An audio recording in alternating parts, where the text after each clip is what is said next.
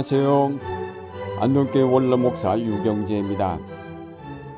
신명기 19장 14절을 보면 네 하나님 여호와께서 네게 주어 차지하게 하시는 땅, 곧 네 소유가 된 기업의 땅에서 조상이 정한 네 이웃의 경계표를 옮기지 말라고 하였습니다.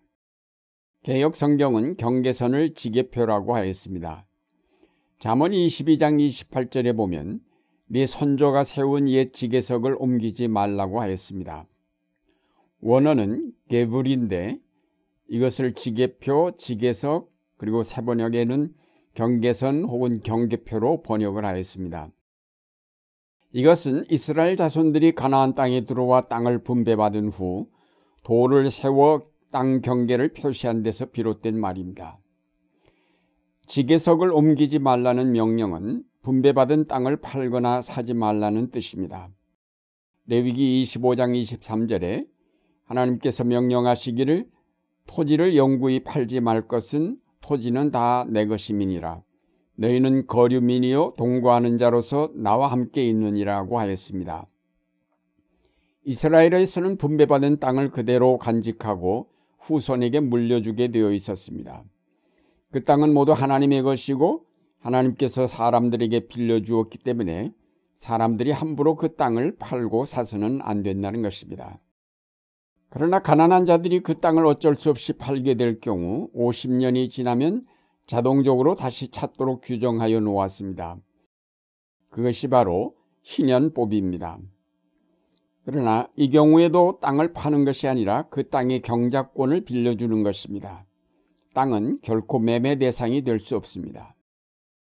그러나 이런 희년법을 무시하고 이웃 나라들의 지주제도를 그대로 도입한 왕들이 가난한 자들의 땅을 차지하고 희년이 되어도 돌려주지 않았습니다. 그래서 예언자들은 이런 지도자들에게 하나님의 심판을 선고하였습니다. 호세 5장 10절에 보면 유다 지도자들은 경계표를 옮기는 자 같으니 내가 나의 진노를 그들에게 물같이 부으리라고 하였습니다. 가난한 자들이 판 땅을 희년이 되어도 원주인에게 그 땅을 돌려주지 않았고 그래서 가난한 자들이 왕에게 호소하고 재판을 청구하지만 재판은 언제나 불공정하게 이루어져 가난한 자들의 요구가 받아들여지지 않았습니다. 왕을 비롯한 통치자들은 결국 가진 자들 편이었기 때문입니다. 통치자들은 대체로 희년법을 지키지 않았고 따라서 이런 희년 전통은 사람들의 기억에서 점점 사라져 버렸습니다. 하나님의 아들 예수 그리스도께서 그의 활동을 시작하신 처음 설교에서 희년을 선포하신 것은 바로 이런 역사적 배경을 바탕으로 하고 있습니다. 주의 영이 내게 내리셨다. 주께서 내게 기름을 부으셔서 가난한 사람들에게 기쁜 소식을 전하게 하셨다. 주께서 나를 보내셔서 포로된 사람들에게 자유를, 눈먼 사람들에게 다시 보게 함을 선포하고 억눌린 사람들을 풀어주고 주의 은혜의 해를 선포하게 하셨다. 예수님은 오셔서 희년을 선포하시고 억눌려 온 가난한 자들에게 기쁜 소식을 전하셨습니다. 가난한 자들에게 기쁜 소식이란 그들이 가진 자들에게 빼앗기고 당한 억울함을 하나님께서 알고 계시며 그들의 그 억울함을 풀어주시겠다는 것입니다. 예수님은 부자들에게 천국에 들어가기가 어렵다고 하셨습니다. 당시 부자들이란 지주를 말합니다. 가난한 자들의 땅을 돌려주지 않고 그대로 차지하여 부를 축적한 사람들입니다. 결국 당시의 부자들이란 가난한 자들을 착취한 사람들입니다. 하나님의 계명을 지키지 않은 사람들입니다. 그러나 이 지게석을 옮기지 말라는 말씀은 비단 땅을 사고 파는 문제에만 국한되는 명령이 아닙니다. 하나님이 정하신 경계선을 함부로 옮기지 말라는 뜻으로 볼 수 있습니다. 지게석을 옮기지 말라는 말씀은 하나님께서 아담에게 선악을 알게 하는 나무의 열매를 먹지 말라고 하신 말씀과 같은 뜻을 가지고 있습니다.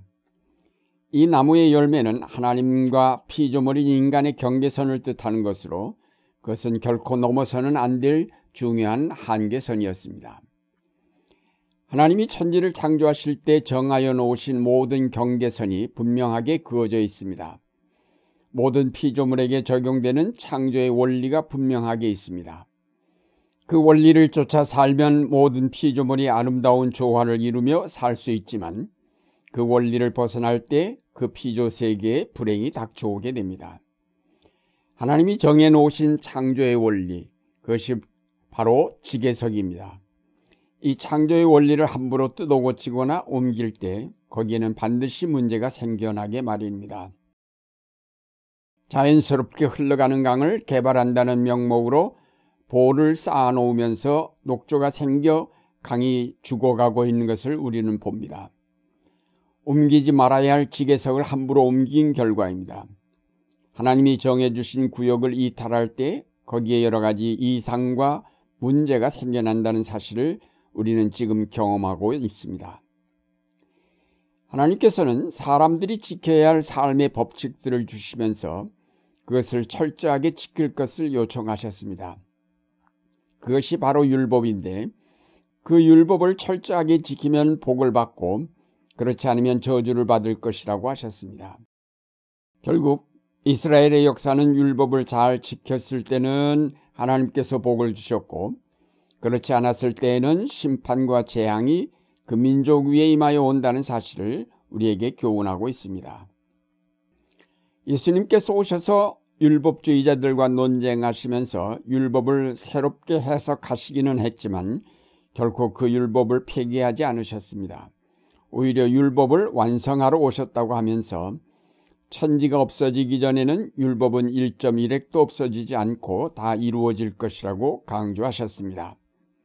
이 말씀은 땅의 경계석을 한 치라도 옮겨서는 안 된다는 뜻으로도 해석할 수 있습니다. 하나님이 정해주신 경계선을 사람들이 제멋대로 바꾸거나 옮겨서는 안 된다는 것입니다. 예수님께서 오셔서 우리를 죄로부터 자유하게 하셨지만 그것은 우리로 더욱 방종하게 살라고 하신 것이 아니라 하나님이 원래 정해주신 제자리에 돌아가게 하시기 위한 것이었습니다. 복음은 율법을 폐기하는 것이 아니라 율법을 완성하는 것임을 알아야 하겠습니다. 그러므로 그 복음을 받아 믿는 그리스도인들은 하나님께서 우리에게 주신 계명들을 똑바로 살피면서 제자리로 돌아가야 하겠습니다. 옮겨 놓았던 지게석을 이제는 제자리를 찾아 다시 옮겨 놓아야 하겠습니다. 우리가 지켜야 할 계명들을 분명하게 알고 그것을 그대로 행하도록 노력하여야 할 것입니다. 우리 자신이 제자리로 돌아갈 뿐만 아니라 우리의 가정을 제자리로 돌려놓고 우리 사회를 제자리에 돌려놓도록 촉구하며 힘써야 할 것입니다. 이것이 우리에게 주어진 선교의 사명입니다. 교회는 정치인들이 주어진 자기 자리를 분명하게 인식하면서 고난받게 일을 하지 않도록 감시하며 기업인들이 올바른 경제 윤리를 따르면서 공정한 기업 풍토를 형성하도록 촉구하고 학생들은 열심히 공부하는 데 전념하게 하며 허용에 들떠 과소비를 일삼는 사람들에게 재분수를 찾아 절제하도록 일깨우며 언론으로 하여금 건전한 언론으로 사회의 공기가 되도록 육성하는 일에 감시자가 되어야 할 것입니다. 이것이 교회의 사명이며 선교의 과제입니다. 사랑하는 여러분, 하나님께서 내게 정해주신 삶의 구역이 어디인지 분명하게 인식하면서 우리가 함부로 옮겨놓았던 삶의 지게석을 다시 제자리로 돌려놓아야 하겠습니다. 우리의 탐욕으로 말미암아 벗어났던 자리를 이제는 되돌아와 철두철미하게 그 자리에서 주어진 본분을 지켜가야 하겠습니다. 절제는 하나님의 창조의 중요한 원리임을 우리가 알아야 하겠습니다. 함부로 먹고 함부로 쓰고 함부로 말하고 함부로 행동하지 말고 주어진 경계선 안에서 절제된 삶을 이루어 가도록 노력하여야 할 것입니다. 이것이 바른 믿음의 삶입니다. 절제와 경건을 바탕으로 한 삶의 문화가 정착되도록 기도하고 노력하시는 여러분의 생활이 되시기를 바랍니다.